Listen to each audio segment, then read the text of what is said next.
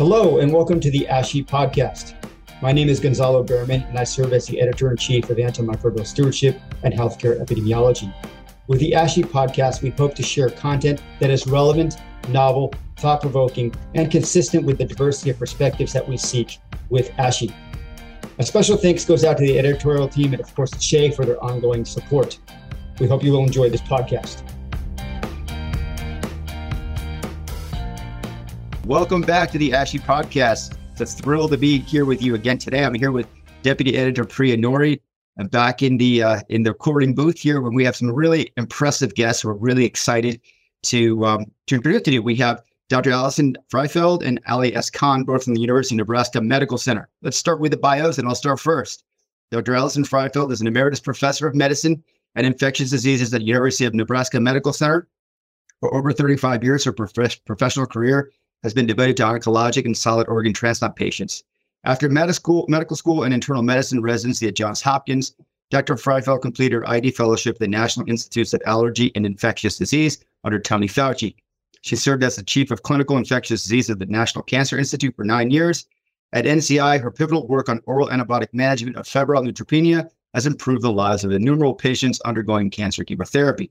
In 2000, she joined the University of Nebraska faculty where she helped create national guidance for the care of immunocompromised patients, leading to the IDSA 2010 clinical practice guideline for the use of antimicrobial agents in neutropenic patients with cancer.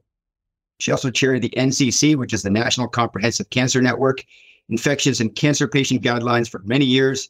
Dr. Freifeld has authored more than 120 academic publications and has lectured widely on these topics. Climate change advocacy in healthcare is a new field for Dr. Freifeld, one she hopes that she will inspire others Currently, she serves on the Executive Sustainability Council for UNMC and is a Nebraska State Trustee of the Nature Conservancy. Welcome to the program. Thank you. Okay. We also have Dr. Ali S. Khan, who is originally from Brooklyn, New York. He's a former Assistant Surgeon General and is current Dean of the University of Nebraska Medical Center College of Public Health. His professional career has focused on emerging infectious diseases, bioterrorism, and global health security. He served at the Centers for Disease Control and Prevention for 23 years after joining in 1991 as an EIS officer. He served as the CDC's director of the Office of Public Health Preparedness and Response, where he led the response to numerous high profile domestic and international public health emergencies like Ebola, avian influenza, SARS, the Asian tsunami, and Hurricane Katrina. In 1999, Dr. Khan served as one of the main architects of the CDC's Public Health Bioterrorism Preparedness Program. He founded the Public Health Matters blog and co founded a novel center at the CDC to champion a mm-hmm. One Health strategy mm-hmm. to ensure health security from zoonotic, vector borne, and foodborne infectious diseases. More recently, it is focused on better integration of public health and healthcare for disease prevention, reducing health inequities and social determinants of health. He has more than 150 peer reviewed publications, textbook chapters, editorials, brief communiques. He has consulted extensively for multiple U.S. organizations, including the National Aeronautics and Space Administration and numerous ministries of health and the World Health Organization. Welcome to you both. Great to have you this morning. It's a delight. So, to kick things off, our first question uh, is as follows You have very different careers in medicine. How did you end up collaborating on the climate crisis and its impacts on healthcare? Can you also briefly describe these negative impacts for our audience as you've beautifully laid out in figure one of your article? Well, thanks for having us, Dr. Nori and Dr. Bearman. It's uh, really a great pleasure. And that is a great question. The the answer uh, makes a very important point, and that is that climate change is everyone's concern, regardless of who we are. So while Dr. Khan and I have very different backgrounds and career paths, we've found common ground in thinking about the bidirectional relationship between the healthcare industry and climate change. It's really important for all healthcare professionals to understand that they have a stake in this crisis. So I think that climate change fits very naturally into the realm of public health because it impact its impacts are largely seen through the lens of population effects. So, for example, the WHO um, has indicated that well over 95% of people on Earth breathe air of poor quality, and that in turn is linked to rising rates of cardiovascular and pulmonary uh, diseases, amongst other ill effects. Uh, climate change is yielding unprecedented heat and rainfall, regional droughts, uh, severe life threatening storms, and all of these have a huge impact on human populations. And these are illustrated in that figure that you referred to in our review, and it actually comes from the National Center for Environmental Health at the CDC. Um, and the figure shows these concentric rings of cause and effect of climate on human health. And in the center, there are four uh, climate change sources of those effects. And uh, first is the well described increase in carbon dioxide and other greenhouse gas levels that largely resulted from burning fossil fuels. And those greenhouse gas accumulations have led to rising Earth surface and ocean temperatures. And that in turn is causing rising sea levels and uh, extreme weather events globally at an increased rate. So, those four things take us to the next concentric circle where we see the effects um, kind of amplified, and, and um, those include air pollution and environmental degradation, especially things like deforestation, uh, floods, droughts, extreme heat, limitations of food and water quality and supply, and then, of course, changes in vector ecology. These are kind of the ripple effects. And then in the outer ring are all the consequences of these dramatic changes in nature that are harmful to human health. And so those would include um, rising frequency of heat related illness, cardiovascular and pulmonary diseases, as we mentioned, and significantly increased deaths due to those things.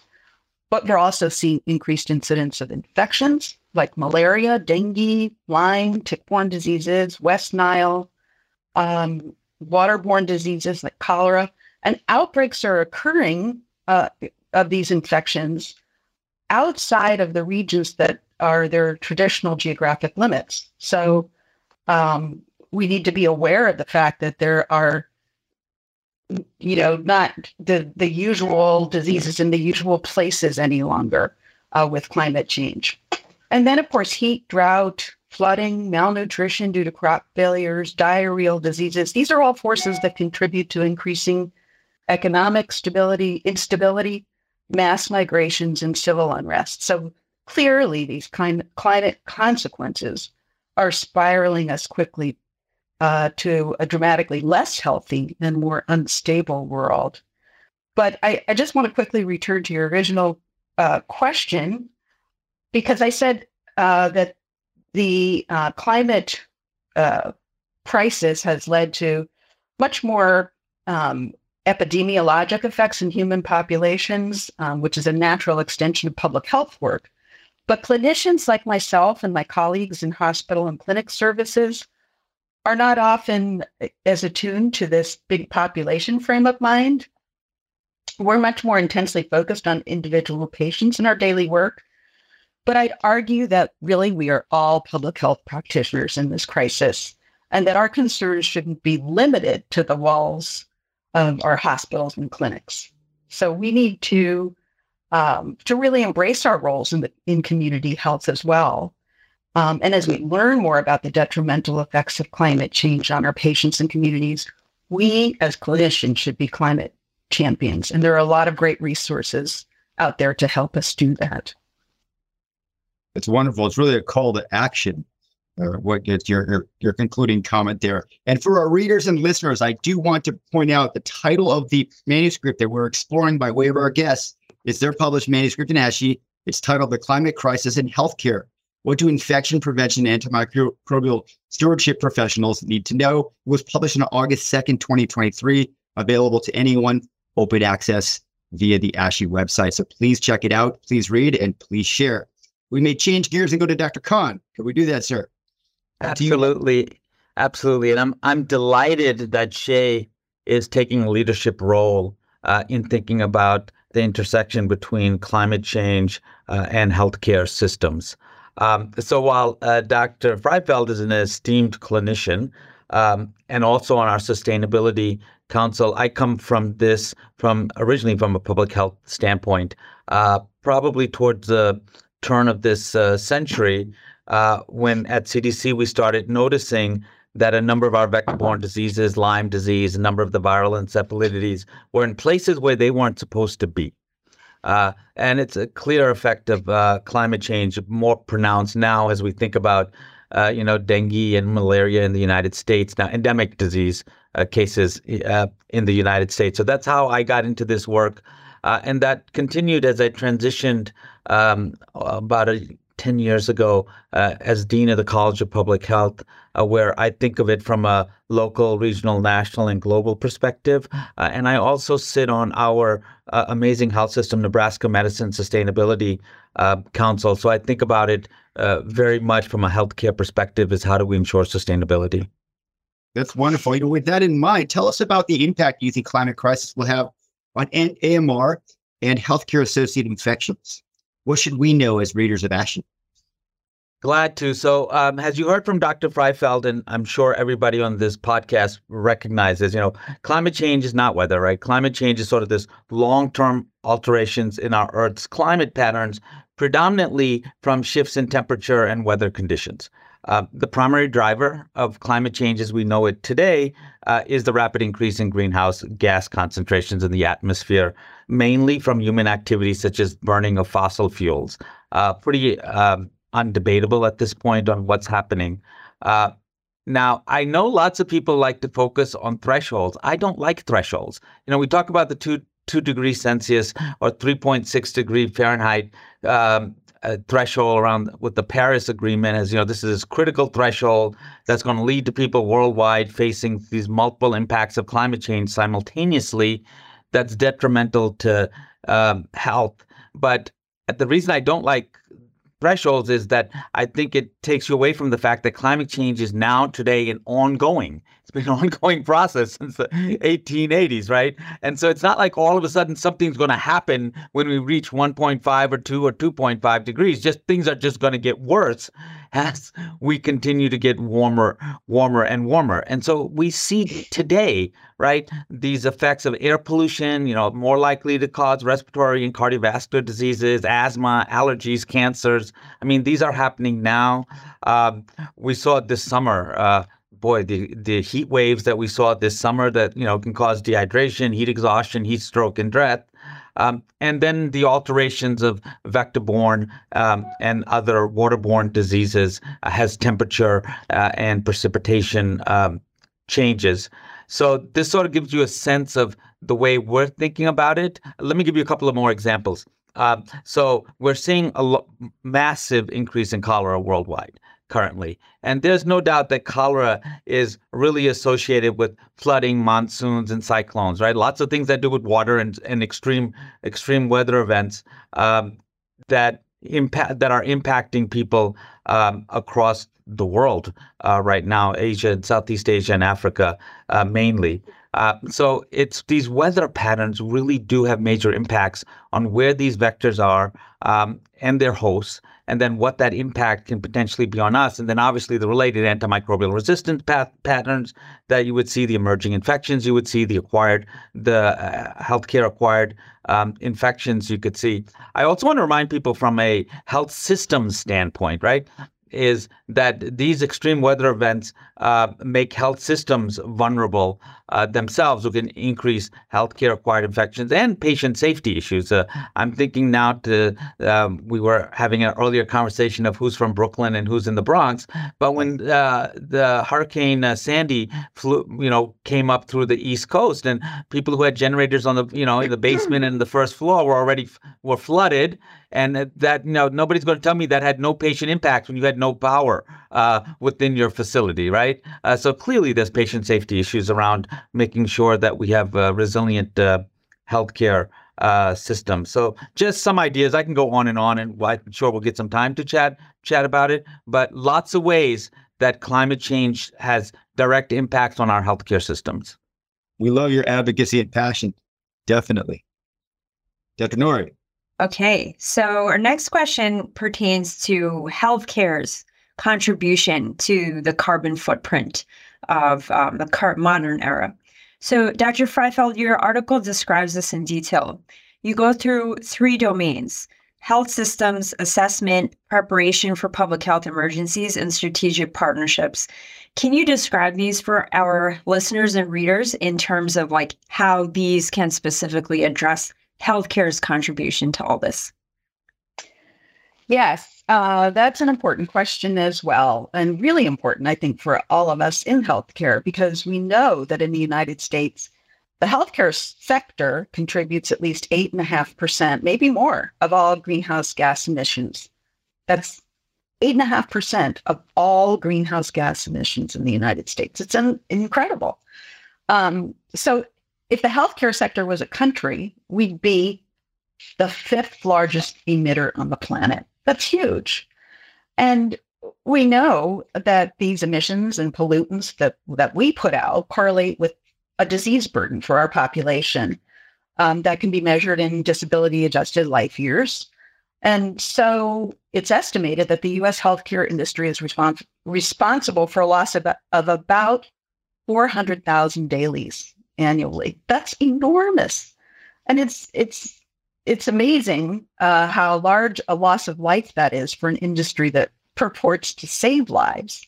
So that is that's really the challenge that we need to deal with. Our task, so uh, here, is to actively intervene to reduce those greenhouse gases for which we as a sector uh, are responsible. So about half of those um, emissions are due to energy use in facilities, things like boilers and furnaces, uh, heating and cooling systems. That's the stuff that physicians really don't care to think about very much. Um, but we may have to start thinking about it in the future. But there's another big chunk of our footprint that comes directly, but rather indirectly, from supply chains. Again, not something we think about that much as physicians, but it's time for us to take an active stance. And that is um, to think about where our goods and materials in medical care are coming from.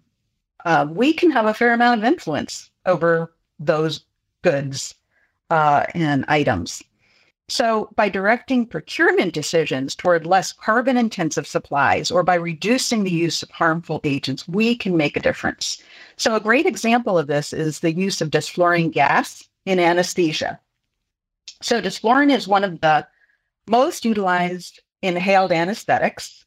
Um, it is approximately 50 times the global warming impact than other anesthetic gases. It's it's really detrimental uh, to the atmosphere. So, for example, one hour of desflurane use has about the same environmental impact as driving 155 miles in a a routine gas engine car and cost $12 for an hour. Doesn't sound very expensive, but there's another commonly inhaled anesthetic, sevoflurane, which in the same manner is like driving three miles at a cost of $3. So at UNMC several years ago, our anesthesia department switched out desflurane for the cheaper and less environmentally harmful agent uh, and we, we saw tremendous cost savings and a reduction, we presume, in greenhouse gas emissions. So that's a win win situation for our institution uh, and our patients. So these are the types of opportunities that take the imagination and teamwork at a given institution. And it really starts with a multidisciplinary team to conduct regular health assessments, health systems assessments with several goals in mind. And uh, the first would be to assess the climate threats to the system. And those are things that Dr. Khan alluded to, things like severe weather or heat waves or even an infection outbreak. Is your system resilient enough? And does it have um, processes, procedures in place to uh, continue the normal uh, delivery of healthcare during a crisis? And they want to, you know, they should be able to ensure that appropriate responses and lines of communication are in place just to maintain that basic healthcare delivery uh, and uh, contribute to public safety in the event of a crisis. So that's an adaptation response. But there's a second goal uh, for a multidisciplinary team to, to address. And that's analyzing how each healthcare system individually can reduce its own big carbon footprint. So the desflurane example is small, but it's an important intervention. And we but we really need to tackle big things such as electrification of our facilities so we get away from burning fossil fuels as energy sources, uh, water conservation within the facility, uh, and of course, waste reduction. So these are big changes that um, would be ways to mitigate the harms of climate change. So these activities should include representation from all um, sectors of the healthcare facility, from the administration to the healthcare uh, providers uh, to the facilities management teams. And so I think this is an opportunity for um, infection control practitioners to really take a lead and and kind of start things rolling um, in their own institutions. But I wanted to comment on that third strategy, which is an effort to establish partnerships and collaborations with entities outside of the institution. And that would include the health departments and local emergency infrastructure services, um, and to work with your local city or town uh, or county administration to develop comprehensive plans that would seriously uh, tackle adaptation and mitigation uh, plans. So, in that sense, again, the medical institution can be a centerpiece of that work. And um, I urge all of us to um, step up to that, uh, that task. If I could add to that um, response, uh, this is based on uh, the recent National Climate Change Assessment, the fifth assessment that I helped co-write with a thousand other wonderful people and uh, reviewers, and that was the cost component. So, in case anybody missed it, right, uh, Dr. Freifeld gave an example of where a change not just uh, um, was better for the environment from a climate change perspective, but it saved money. And there are numerous examples along those lines that a climate forward approach actually can be a can also be a cost savings approach for healthcare systems. That's probably a very important argument, right? It's not only the right thing to do for the climate, but it also saves cost, which would probably resonate with administrators. We hope so. Yeah, absolutely. Oh, absolutely. Bottom Absolutely. So, Dr. Khan, let's go back to you for a moment. You're a man who wears many hats, and one of them is a public health dean at the school, uh, School of Public Health at UNMC. Is that correct? Absolutely. Absolutely. Best job I've ever had. I whistle to work every day. Fantastic. Love it. So, with that in mind, you must spend a lot of time approaching challenges from a One Health perspective.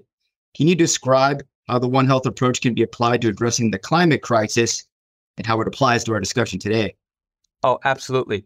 So the One Health approach uh, is really highlights and showcases the interconnectedness between animals, humans, and the environment. Uh, and usually we look at these links to better understand disease and disease within our communities. But for me, from my perspective, it's actually a solution set.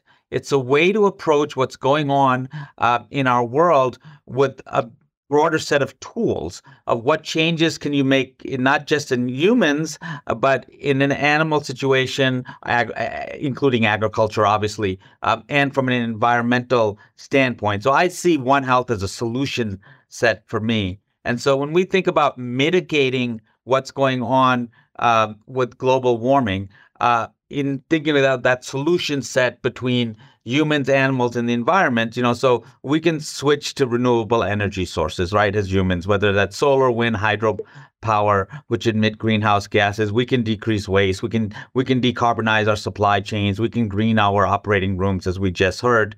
Uh, from an animal agricultural standpoint, we can switch to plant based diets for healthier foods for ourselves and our patients, uh, given the impact of agriculture on um, climate change, uh, and we can from envi- and then obviously from an environmental standpoint, it, the decarbonization helps from the decar- the uh, environmental st- standpoint, but also deforestation.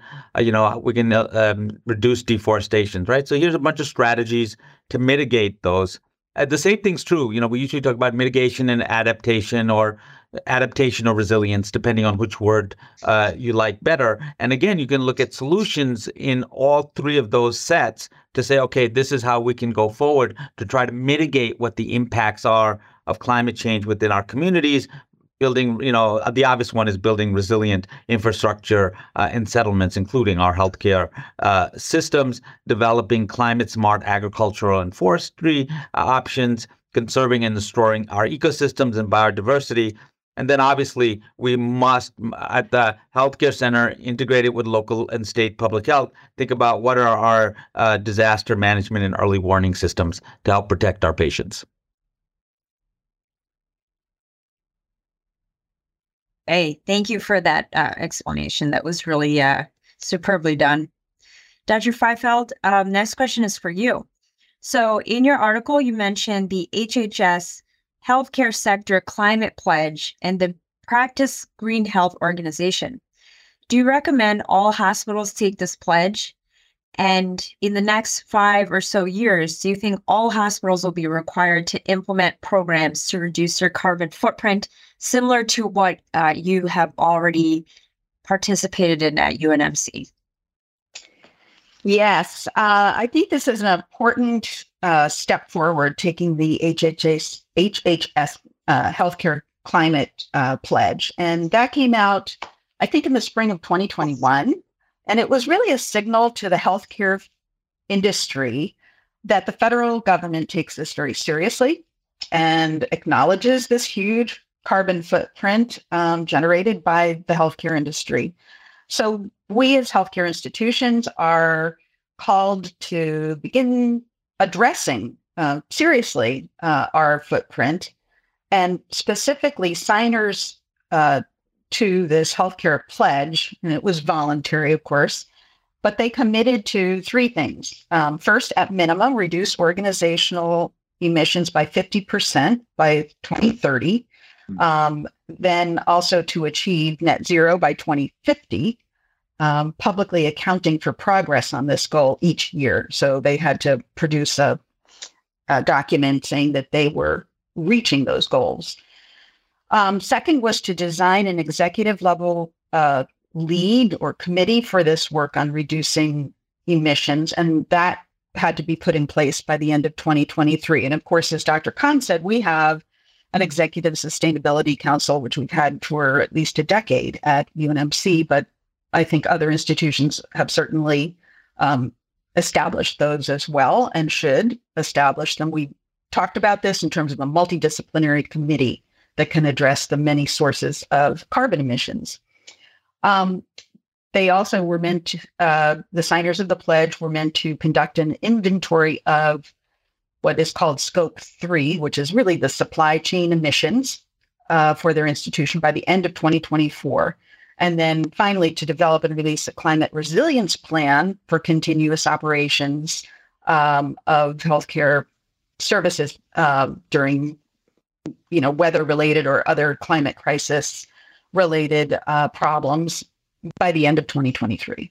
So these are three things that we have either accomplished or are on our way to to getting done again voluntarily and uh, we were probably one of over well over a hundred institutions to sign this pledge. I'm doubting that it's going to be reissued. It was reissued um, in 2023 in the spring, but since there are time limits on what's needing to be achieved, I don't think that it's going to be uh, reissued. But I think it's a call to action uh, and a movement toward more formalized mandates that are going to be coming. So for example, the Joint Commission has developed a new voluntary sustainable healthcare certification, um, the, the SHC program that will be effective January 1st, 2024. Um, and it's a certification program that evaluates whether hospitals, including critical access hospitals, have put in place key structures and processes to improve energy efficiency.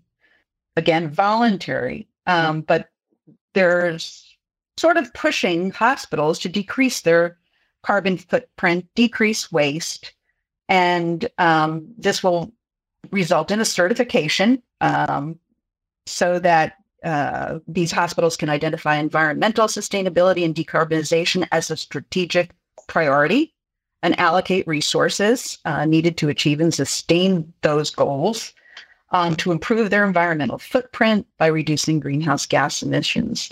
And so they are being kind of pushed into um, measuring their greenhouse gas emissions and developing goals and action plans to reduce those emissions. Again, um, this I think is a step toward what we will see in the future, which may be uh, mandates to to hospitals to do these activities.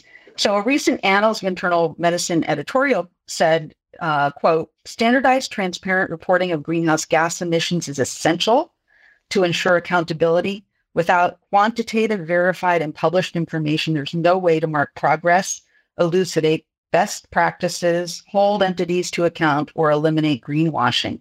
And so I think that uh, is kind of taking direct aim at hospitals and, and healthcare systems uh, to hold them to account on their decarbonization work. Um, and this is going to be something that we see uh, coming toward us in the future. I, I again want to emphasize um, the Practice Green Health organization that really exists to assist hospitals in making those changes. It's a terrific resource uh, for instructions about calculating uh, carbon footprints of a healthcare system and for starting that decarbonization process. But I agree with Dr. Khan. I think SHEA and other organizations can really help prepare us for this engagement um, and these tasks before us. So this decarbonization process, is that something you see on the horizon in the next five years, 10 years, or do you anticipate a more aggressive timeline? Oh, I do think it's going to happen in the next five years. Um, I think it's so imperative. Um, you know, we we often refer to climate change as the climate crisis, and that really is true.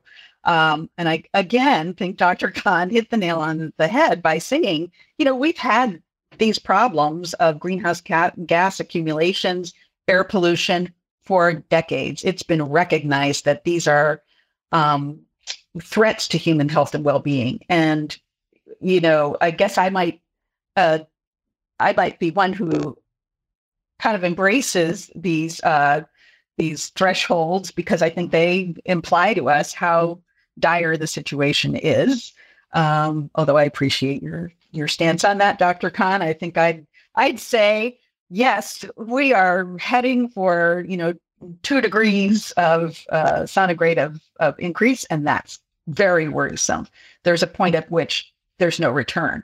So um, I do think that these mandates are going to be coming down from the federal government, from the Joint Commission, um, which probably has much more influence than the federal government uh, in this respect. Um, but I think it's important. So, what is decarbonization? Uh, it's largely looking at these areas of supply chain, which we can have some influence on, and also electrification, getting away from fossil fuels as um, the driver of all of our activities. Right. So I, I agree. I think we've already bought 1.5 degrees Celsius um, of climate change. And uh, unless there are dramatic changes, we will likely pass the two degree um, uh, threshold. Uh, but there may be an external driver here for decarbonization besides doing the right thing, which is insurance costs. So if you look at what's going on um, in California and Florida, for example, a number of insurers are pulling out. I've been keeping track of what's ho- going on globally with insurers. Uh, and uh, hospitals may well see, depending on where they're located, increasing insurance costs to stay in business. So uh, there may be some external drivers here for decarbonization also, in addition to all the ones that already exist. So the drivers are multiple for really for a problem that began with the Industrial Revolution, which is really coming to a head now, is what you're saying. I Agree wholeheartedly, Gonzalo. Since you know, when we've seen, you know, without a doubt, you know, there's been a one degree Celsius increase since the 1880s. I say now we're pretty much at one point.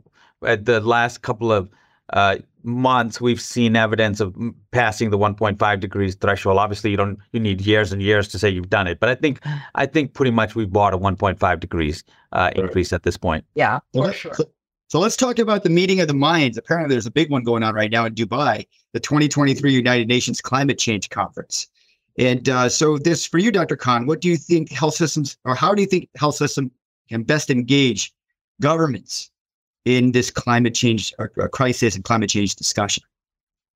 So, for me, it's a combination of example and leadership uh, that our health systems can play as we think about uh, leveraging our purchasing power that health systems have uh, to ensure carbon neutral processes and our supply chain. So, uh, and I also I always start. I know we talk about governments at a national level and global level. I always start my community. Like, what can a health system do within its community, within the state, within the region, and then you know cascading up from there. You know, how do they show best practices and innovation around climate resilience and low carbon performance, right? They can, and we do it here in our health system, and we're just one of many that are already thinking about, you know, how do we showcase energy efficiency? How we're using climate smart uh, technologies, o- often very, very cost saving approaches for health systems. I want to, I want to hit that one more time. I know, uh, because I, given your broad audience for this podcast, you can save money while you're while you're doing this, and then the leadership role in this sort of cross sector um, engagement uh, and um, involvement of these stakeholders as you think about what a holistic approach is to address climate change within your communities. You know, so this is you know food, water, uh, disaster, social justice, all of that. The health sector really has an opportunity to play a leadership role in bringing these sectors together and saying how do we address climate change in our local communities, and then that obviously then scales up at the state and national level. You know, focus on your state adopting a climate action plan if it already doesn't have one, right? You can you can be the model and you can be the driver for that. Finally, you know, health systems, um, given even all the, what that that has happened, you know, health systems are a source of scientific credibility for health, and and and I think they can claim the moral high ground for saying that they are the best advocates uh, for health and saving lives within this community, within our communities, that allows them to really advocate for strong coalitions around climate change policies that protect health, right? So I think health systems have a really large role that they can play and a large leadership role they can play in addition to as i already as i started with they need to step up and do it themselves right? Not just talk about it. You got to walk the talk right? And say this is what we're doing within our health system. You can do this also across the communities. That's wonderful. I love the message you know safe uh, health systems being very credible number one with the subtext if you can save the planet and save lives and save money while doing it right? Save Absolutely. Money. that's very important. That's a, that's a great way to put it yeah. So let's transition to Priya to wrap us up. Okay. Priya, take it away. Great. Thank you. So, in our last few minutes, I wanted to ask you both about uh, a silver lining or what you're optimistic about, if anything. I'll give you uh, the bias that everybody knows about me, Priya, which is I walk around with rose colored glasses. Uh, and so I always start with optimism. Uh, and there's lots of reasons to be optimistic, right? So the US greenhouse gases have dropped 17% from 2005 to 2021. Uh, the cost of those solar panels, I remember going from, oh my gosh, we can't afford these solar panels to now, and, you know, the wind turbines, I think those have dropped over like 70 or 80% uh, over the last decade or so as people have thought through how to manufacture them better. And so I think we're getting closer and closer to thinking about what so carbon neutral energy really being very cost efficient, especially if you think about the true costs of fossil fuels and all the damage they do within our communities, which is not sort of factored in when people think about you know the price at the price at the pump. Uh, electric vehicles are uh, exploding within our communities. Lots more manufacturers with electric electric vehicles. I believe we've sold 50% more this year than we did in the last couple of years. And here in Nebraska, you know, we're tripling uh, energy generation uh, from clean energy. Our local tribes are involved uh, in making uh, making that happen. So lots of great news in the climate space. and why don't I turn that over then to Dr. Freifeld? Well, I I think that uh, you are somebody who always is an optimist and wears rose-colored glasses, and I'm not. Um, but having said that, uh, I also feel quite optimistic at this point, which is a lot for me. Um, and I think there are three things that that give me reason for looking at this um, with some uh, brighter uh, outlook.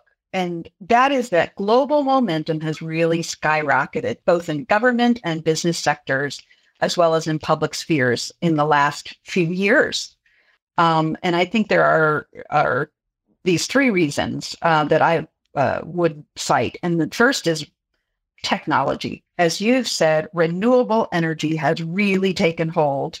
Um, in the global sphere, uh, the generation, the power generation mix is forecast to rise from 29% renewables in 2022 to 35% by 2025. So that's huge. And in the United States, uh, we now supply about a quarter of our electricity uh, through renewable uh, sources, wind and solar primarily.